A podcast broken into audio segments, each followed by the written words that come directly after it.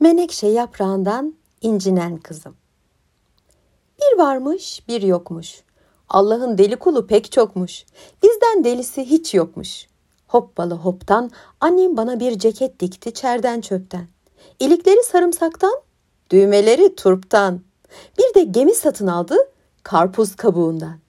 Ben de başıma bir şapka uydurdum su kabağından, oldum kaptan. Bindim gemime, yetmiş karga tayfa oldu, girdi emrime. Alarga dedim, açıldık engine. Akşam oldu, efkarlandım ben yine. Sonra dedim ben neler gördüm neler gördüm. Bir sinek bir mandayı kaldırıp vurdu yere, bir karınca sırtına sardı bir yüce dağı. Neler gördüm, neler gördüm. Bir adam bir sicime bağladı bir bulutu, çekip götürdü gökten kendi tarlalarına. Neler gördüm, neler gördüm. Sırık boylu birisi bir fiske vurdu ayağa, ay şaştı denize düştü. Neler gördüm, neler gördüm. Bir ceviz kabuğuna sığdı 1500 kişi, fış fış kürek çekerek geçtiler Akdeniz'i. Neler gördüm, neler gördüm. Annesini kurtlar kapmış, yavrusunu meler gördüm. Neler gördüm, neler gördüm. Ben görmedim, gören gördü, soran sordu, duran durdu, alan aldı, satan sattı. Bilemedim bu masalı kim anlattı? Bir varmış, bir yokmuş. İnsanoğlunun başından geçenler dağdan taştan, kurttan kuştan çok daha çokmuş. Gök kapılarının açık bulunduğu, yürekten dileklerin yapıldığı ve kabul olduğu o eski çağlarda bir şehrin kıyıcık mahallelerinden birisinde bir kadıncağız varmış. Onun bunun çamaşırlarını yıkar, çok zor geçinir gidermiş. Yeryüzünde kendisinden başka kimi kimsesi de yokmuş. Genç kızlığında ne düşleri varmış, ne düşleri ne umutları. Evlenmek, ev bark sahibi olmak, nur topu gibi çocuklar edinmek. Kız çocuklarına da bayılırmış. Beyaz, pamuk yığınları gibi beyaz bir kız çocuğu olsun istermiş hep. Elleri yumuk yumuk, gözleri deniz gibi yeşil, dudakları pes pembe. Hep böyle bir kız çocuğu istermiş. Bir kızım olsaydı ona nasıl bakardım, nasıl üzerine titrerdim dermiş. Hiçbir ana ana olalı çocuğunu bu kadar kol kanat germezdi. Ah yamuk yumuk elli bir kız çocuğu da olsaydı, olsaydı da tek benim olsaydı dermiş. Başka bir şeycik demezmiş. Ama Allah'ın işine karışılmaz. Olmamış çocuğu. Hatta düşlerinin hiçbiri gerçekleşmemiş. Yoksul olması, kıyı mahallelerde oturması, evlenip yuva kurmasını önlemiş. İyice yaşlanmış. Annesi babası ölünce bir de geçim derdi çökmüş mü omuzlarına? Karnını doyurmak, ona buna el açmaktan kurtulmak için o işten o işe koşmak zorunda kalmış. Sürekli sabahtan akşama kadar kirli çamaşırları yıkar ancak karnını doyuracak kadar para kazanırmış. Akşam eve dönünce de kuru ekmeğini suya banar. Sonra da bezlerden bebek yapmaya koyulurmuş. Öyle güzel bebeklermiş ki bunlar. Başka bir yerde eşi benzeri yokmuş. Kimse görmez, kimse bilmezmiş ki yaptığı bebekleri. Tanrı nasıl gizli tutarsa kuytu derelerdeki en güzel çiçekleri, onun bebekleri de işte böyle gizlice, kimse görmeden dört duvar arasında kalırmış. Çünkü kimse gelmezmiş evine. Gelse bile bebeklerini kimselere göstermezmiş kıyı bucak saklarmış. Üşümesinler diye de üstlerini sıkı sıkı örtermiş. Günler, aylar, yıllar geçtikçe bu çamaşırcı kadının bebekleri de büyümeye başlamış. Bez bebek büyür mü diyeceksiniz. Bütün bebekler gibi kadının bez bebekleri de büyürmüş. Yaptığı bebek bir yaşına geldiği zaman onu bozar, bir yaşındaki bebek büyüklüğünde bir yenisini yaparmış. Yeni yaptığı bu bebek daha canlı, daha güzel olurmuş tabii. Bebek yapmaya başlayalı tam 18 yıl olmuş. İlk yaptığı bebek 18 yaşına basmış. Kadıncağız da servi boylu, melek huylu bir genç kız. Alımlı, süslü, candan hali olan bu güzel genç kız bebeğine menekşe yaprağından incinen kızım diyerek bir ad koymuş. Öyle narin, pamuk gibi yumuşak, ipek gibi parlak bir teni varmış ki menekşe yaprağı dokunsa incinir diye düşünmüş. İşten dönünce karşısına alırmış, canlı bir insan gibi konuşurmuş onunla. Kızım kızım, menekşe yaprağından incinen kızım. Ne yaptın ben yokken? Temizlik mi? Aferin benim tatlı cici kızım. Demek yemek de yaptın ha? Aa çok güzel olmuş. Ne de tatlı yemekler bunlar. Pamuk ellerin dert görmesin. Tanrı bir keder vermesin. Seni bir padişah oğluyla evlendirsin yaradan Allah. Yo büyük söylemeyeyim ama ben menekşe yaprağından incinen kızımı başkasına verir miyim hiç? Benim kızım saraylarda oturacak. Yediği önünde, yemediği arkasında olacak. Kadıncağız menekşe yaprağından incinen kızını karşısına alır, dört duvar arasında kızıyla işte bunları konuşurmuş. Kimseler duymazmış. Gerçekten duymaz mı? Duymazdı desek de siz inanmayın.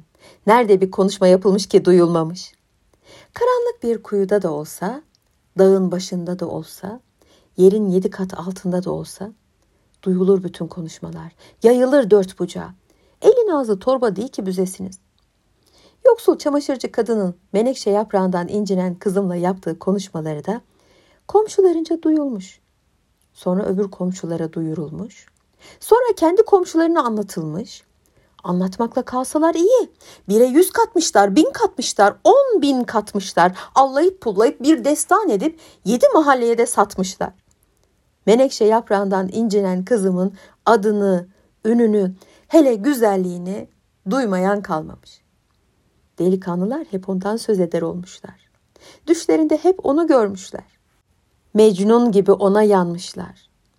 Yaşlı adamlar bile kahvelerde çaylarını içer, şekerlerini karıştırırlarken Ahu şu yüce tanrı neler yaratıyor.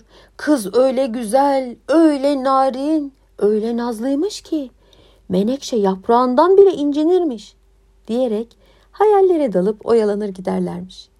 Kadınlar bir araya geldiklerinde menekşe yaprağından incinen kızımın dışında bir şey konuşamaz olmuşlar. Yemekleri yanmış, sütleri taşmış umurlarında mı?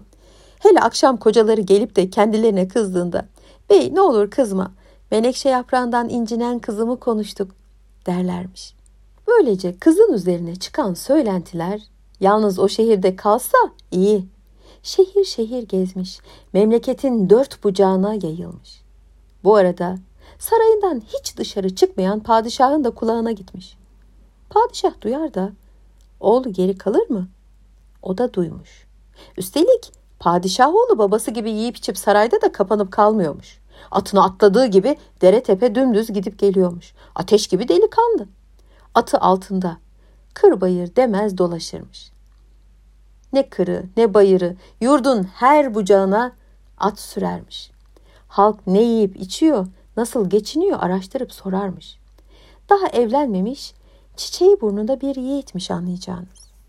Komşu ülkelerin padişahları kızlarını kendisiyle evlendirmeye hazırlamışlar ama o evlenmeye daha vakit olduğunu ileri sürmüş. Böylece bu defteri hiç açılmadan dürmüş. Anasının gördüğü, babasının uygun dediği hiçbir kızla evlenmeye de yanaşmamış. Ta ki menekşe yaprağından incinen kızımın adını duyana kadar. Bu adı işitir işitmez işler değişmiş. Şehzade o günden sonra menekşe yaprağından incinen kızımın adını dilinden asla düşürmemiş. Düşüne düşüne bir bulut çökmüş başına. Biz diyelim düş bulutu, siz deyin keder. Artık aklını başka bir şeye verememeye başlamış dal gibi yiğit. Eriyip gitmiş. Meseleyi babası olacak padişaha açmışlar. Padişah öfkeyle gürlemiş. Neredeyse sarayın tavanı havaya uçacakmış. Ne yani benim gibi bir adamın oğlu halktan bir kızla mı evlenecek? Nerede görülmüş bu? Adımı sanımı bütün yeryüzüne küçük mü düşürmek istiyorsunuz? Ne demek bu? Menekşe yaprağından incinen kız. Böyle bir isim mi olurmuş? Meşe midir menekşe mi? Bir siz söyleyin bakayım bana. Sarayıma gelin gerek. Oğluma gürbüz çocuklar doğursun. görmüş geçirmiş olsun. Aklı başında olsun. Halktan birisi ne görmüş geçirmiş olacak diyerek öyle bir karşı çıkmış ki ne siz sorun ne ben söyleyeyim. Öyle demişler olmamış, böyle demişler olmamış, padişaha dinletememişler. Halktan kopuk, halk içine girmeyen, insanların derdinden anlamayan, yoksulluklarını bilmeyen bir kişi oğlunun derdinden mi anlayacak? Padişah oğlu babasına derdini anlatamayınca yataklara düşmüş. Bir iğne bir iplik kalmış o şehzade. Neredeyse elden gitti gidecek. Sultan Hanım telaşa düşmüş. Vezir vüzera yine aynı. Gidip konuşmuşlar padişahla tekrar. Etme padişahım, eyleme. Biricik oğlunuza yazık. Elden uçup gidiyor. Gönül kimi severse güzel odur. Görgüsüne gelince üç güne varmaz. Sarayda gözü gönlü açılır, görgüsü artar. Öyle yol yordam öğrenir ki bizi bile geride bırakır. Yoksul kızı olsa ne olacak? Demişlerse de padişaha kolay kolay dinletememişler laflarını. Ama en sonunda padişah bakmış ki oğlu Marmara çırası gibi yanıyor. Halkı da neredeyse galeyana geliyor. Bizim gibi çalışan, ekmeğini taştan çıkaran bir halkın başında böyle bir padişah mı bulunmalı? Ne kendisi mutlu ne de bizi mutlu yaşatıyor. Çocuğundan bile habersiz. Diyerek halkının da isyana çok yakın olduğunu anlayınca birden gerisin geri oğluna izin vermiş. Babasının evet dediğini oğluna ulaştırınca gencecik delikanlı anında iyileşmiş. Büyük vezir de emredileni hemen yapmış. Yanına iki tane koruyucu almış, menekşe yaprağından incinen kızımı bulmak için yollara düşmüş. Az gitmiş, uz gitmiş, dere tepe düz gitmiş. Birçok şehre yol düşürmüş ama hiçbir yerde bulamamış. Kızın ne izine ne tozuna rastlamış. Adını bilen çokmuş ama ne nereli olduğunu ne de nerede oturduğunu bilen hiç yokmuş. Yolculuğa çıktıktan üç ay kadar sonra bir ovanın ucunda havası suyu güzel bir şehir bulmuş. İşte demiş menekşe yaprağından incinen kızım kesinlikle bu şehirde değilse başka hiçbir şehirde değildir. Öyle güzel dilberler yetişse yetişse ancak böyle güzel bir şehirde yetişir. Kendi kendine bir kıyıdan başlayarak kızı araştırıp sormaya başlamış. Her sorduğu insan bilgiç bilgiç yanıtlar veriyormuş ona. Menekşe yaprağından incinen kızı mı soruyorsunuz? Ne demek? Hiç bilmez olur muyuz? O bu şehirde yaşar. Ama hangi mahallede, hangi sokakta, hangi evde oturur? Bakın işte orasını bilemeyeceğiz der. Başka da bir şey demezlermiş. Yaşlı vezir günlerce araştırmış, sormuş, soruşturmuş. Sorduğu bütün kişilerde kestane kebap hep aynı cevap. Menekşe yaprağından incinen kızımı mı soruyorsunuz? Buralarda ama hangi evde oturduğunu kimse bilmez. Tam bu şehri terk etmeye karar verdiği sırada yolu en yoksul mahallelerden birine düşmüş. Bakmış sokakta çocuklar yalın ayak baş kabak çelik çomak oynuyorlar. Yaklaşmış yanlarına. Akıllı uslu çocuklarım demiş. Şu menekşe yaprağından incinen kız sizin mahallede mi oturuyor? Öbür mahallelerin arsız çocukları kendi mahallelerinde oturduğunu söyleyerek pek böbürleniyorlar da. Çocuklar hep bir ağızdan bağırmışlar. O mahallenin çocukları öyledir amca. Hep kuru kuru övünürler. Ama yaptığımız kavgalarda sık sık da tarafımızdan dövülürler. O sorduğun kız bizim mahallede oturuyor. Ama şu anda kendisiyle görüşemezsin. Anası çamaşırcılık eder. Sabah gider akşam geç saatlerde eve döner. Dönmesini bekleyeceksin. Menekşe kızın yüzünü kimsecikler görmemiştir. Sen de göremezsin. Koca vezir çocukların anlattığına pek inanmamış. Ama yapacak başka bir işi de olmadığından kahvede oturmuş akşamı beklemiş. Akşam olur olmaz. Havada da uçan sinek kalmayınca doğru gitmiş çocukların gösterdiği sefil kulübenin kapısına. Kapıyı çalmış. Kapı açılmamış. Evin tek ve küçük penceresinden yaşlı bir kadının başını görmüş. Ne istiyorsunuz beyim demiş kadın kaygılı kaygılı. Kadın, menekşe yaprağından incinen kızın anası sen misin? Evet benim. Bir emriniz mi var efendim? Seninle konuşacaklarım var. Ama böyle sokakta konuşulmaz. Aç kapıyı da içeride konuşalım. Koca karı yalvaran bir sesle. Efendim, sizi evime alamam. Benim erkeğim yok. Emriniz neyse söyleyin de yapayım. Tutmuş mu koca veziri bir öfke. Eli ayağı titremiş. Ben koskoca vezir olayım da şu virane kapının önünde kala kalayım. Şu hale bak. Bir koca ülkenin benim gibi veziri bu kadının ayağına gelsin. Kadın da sefil kulübesine buyur etmesin. Tam bağırıp çağıracakken, kırın kapıyı diye emir verecekken kendine gelmiş birden. Böyle bir davranışın işi güçleştirmekten öte bir işe yaramayacağını düşünmüş. İçeri girip de çamaşırcı yoksulun sefilliğini mi seyredeyim? Böylesi daha iyi. Ayakta konuşur açıklarım her şeyi diyerek fikrini değiştirmiş. Bak kadın ana. Bu ülkenin veziriyim. Menekşe kızı Allah'ın emri peygamberin kavliyle padişahımızın oğlunu istemeye geldim. Kızın yüzünü görmedim ama görmeyi de gerekli görmüyorum. Güzel de olsa, çirkin de olsa şehzademiz abayı yakmış ona. Al sana on kese altın. Falan ayın falan günü düğün için hazırlanın. Düğüncülerimiz sayısız arabayla buraya gelecekler. Gelini alıp saraya götürecekler. Bundan sonra çamaşır falan yıkamayacaksın. Evden dışarı adım atmayacaksın. Şu iki asker kapında nöbet tutacak. Sen yalnız eksik çeyizlerin varsa onları tamamla. Şimdi sana iki tane de uşak tutup göndereceğim. Alışverişi de uşaklara yaptırırsın. Onlara ayrıca para vereceğim. Alışveriş için para ödemen gerekmeyecek. Koca vezir kapıya bıraktıktan sonra iki tane askeri kadının cevap vermesini bile beklememiş. Dönüp gitmiş saraya. Olanı biteni de padişaha anlatmış. Ama padişah üzülmesin diye içine de yalan katmış. Ah padişahım, gerçekten de eşi menendi bulunmaz bir kız efendim. Servi gibi boyu var, melek gibi huyu var. Hele görgüsüne, hele bilgisine diyecek yok. Allah şehzademizi mutlu kılsın. Amin. Büyük vezir aynı masalları padişah oğluna da anlatmış.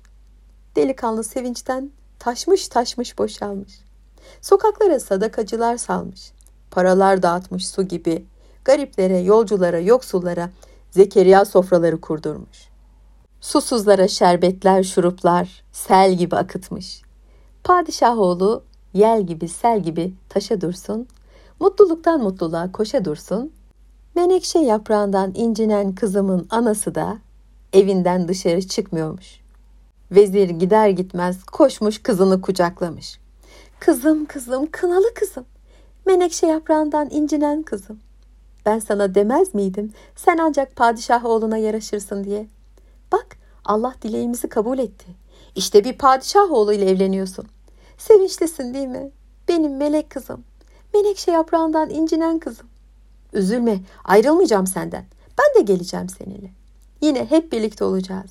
Hiç yalnız bırakır mıyım seni? Allah yazdıysa bozsun. O günden sonra vezirin emirlerine aynen uymuş. Kızının çeyizleriyle uğraşmış. Kızına dünyanın en güzel çeyizini hazırlamak için elinden gelenin en iyisini yapmış. Çarşıdan tepeler gibi çamaşır aldırmış. Kapkacakmış, leğenmiş, ibrikmiş. Hepsini kenarları istiflemiş. Artık evin içinde yer kalmamış. Bir taraftan da ağızsız dilsiz kızına sorular soruyormuş habire. Kızım, kınalı kızım, menekşe yaprağından incinen kızım. Başka bir isteğin var mı? Olmaz olur mu? Kızının yerine kendisi dile gelip kendi sorusuna kendisi cevap veriyormuş. Bursa ipeklisinden üç şal istiyorum. Üç düzine de Çin ipeğinden mendil. Ökçeli ayakkabı, atlas mintan. Parmağıma pırlanta yüzük, saçıma altın taç. Kızı ister de çamaşırcı durur mu? Pencereden başını sarkıtıyormuş, kızının istediklerini teker teker söyleyip siparişini veriyormuş. Emre hazır bekleyen uşaklar anında koşup çarşıya, çarşıda yoksa karşıya geçip alıyorlarmış. Ama hepsini bulup getiriyorlarmış. Gelip geçiyormuş günler. Düğün günü gelip çatmış. Çamaşırcı nine hiçbir telaş eseri göstermemiş. Sanki gerçekten bir kızı varmış gibi düğün hazırlığını yapmış harıl harıl, musluklardan su yerine para akıyormuş şarıl şarıl.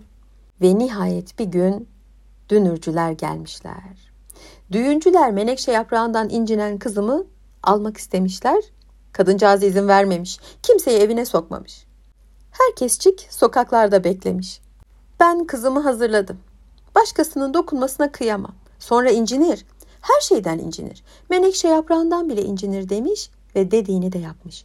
Kucakladığı gibi kızı arabaya bindirmiş. Kendisi de oturmuş yanına. Çeyizleri de öbür arabalara yüklenince yola düşmüşler. Az gitmişler, uz gitmişler, dere tepe düz gitmişler.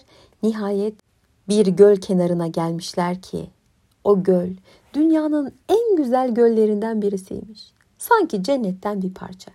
Herkes gelin kızı da çıkarın da o da soluklansın. Yüzünü gözünü açsın, hava alsın. Gözü gönlü ferahlasın demişler. Nine bunu kabul etmiş ama kızına kimseye dokundurtmamış. Kucaklayıp yere indirmek isterken ansızın nereden geldiği bilinmeyen bir rüzgar çıkmaz mı? Hem nasıl bir rüzgar? Ağaçları devirmiş, dalları kırmış. Menekşe yaprağından incinen kızımı da kaptığı gibi kaldırmış havaya. Uçurmuş, uçurmuş, uçurmuş. Havada saçaklı bir kuş gibi. Sonra da gölün ortasına pat diye bırakmış. Ağır bir taş gibi düşüvermiş kızcağız gölün içerisine. E tabi takılan altınlar da var. Bunca ağırlığın etkisiyle hızla gölün dibini boylamış. Düğüncüler sağa koşmuşlar, sola koşmuşlar. Göle atlamışlar. Suyun üstü karınca sürüsü gibi insanla dolmuş. Ama elini yakalayamamışlar. Sonra ilerideki balıkçıları bulmuşlar. Demişler yardım edin bari ölüsünü çıkartıp onu götürelim. Balıkçılar gelip ağlarını atmışlar. Önce boş çekmişler. Bir daha atmışlar. Yine boş çekmişler. Bir daha attıklarında anadan üryan bir kız tutmuşlar gölden. Gölden çıkan göl kızı ya gerçeği söylerse, bu kadıncağızı üzerse diye kadının etekleri tutuşmuş ama hiç de korktuğu gibi olmamış. Kızı anında giydirip kuşatmışlar, getirip kadıncağızın yanına da oturtmuşlar. Göl kızı sarılıp da öpmez mi annesi gibi çamaşırcı kadını? Başımıza bu felaket de mi gelecekti anacığım deyip onları seyredenlerin bile gözleri ıslanmış, mendilleri sırılsıklam olmuş. Batsın böyle mola, hemen düşelim yola demişler. Az gitmişler, uz gitmişler. Varacakları yere varmışlar. Padişah oğlu gelinin görür görmez düşmüş bayılmış. Düşlediğinden de güzelmiş. Menekşe yaprağından incinen kızım aydan da, günden de, düğündeki bütün kızlardan da güzelmiş. Kırk gün, kırk gece davullar çalınmış, şenlikler yapılmış. Yoksullar yedirilmiş, içirilmiş, öksüzler giydirilmiş. Düğün gecesinden sonra da murat alıp verilmiş. Göl kızı ölünceye kadar çamaşırcı kadının sırrını saklamış ve hep ona anacım demiş. Menekşe yaprağından incinen kızım, yani göl kızı, gün gelmiş çoluğa çocuğa karışmış. Çamaşırcı kadına gelince, bu saf ve temiz yürekli kadının foyası hiçbir zaman meydana çıkmamış. Ona hep ana deyip sarılan o kızcağızı öz kızı gibi sevmiş, okşamış. Muhabbetle yaşayıp gitmişler ve ecel şerbetini de günü gelince içmişler. Onlar ermiş muratlarına, biz çıkalım kerevetlerine. Gökten üç elma düşmüş. Birisi evladını karnından değil de kalbinden doğuranlara, diğeri hayallerinden vazgeçmeyen insanlara, bir diğerini de soyduk, dildik, siz dinleyicilerimizle paylaştık. Söyledik, dinledik. Bir tamam ister, bir kara duman. Kaf Dağı yeryüzü arası şimdi herkesin kendi hayalini bir masal gibi hayata geçirmesinin tam sırası.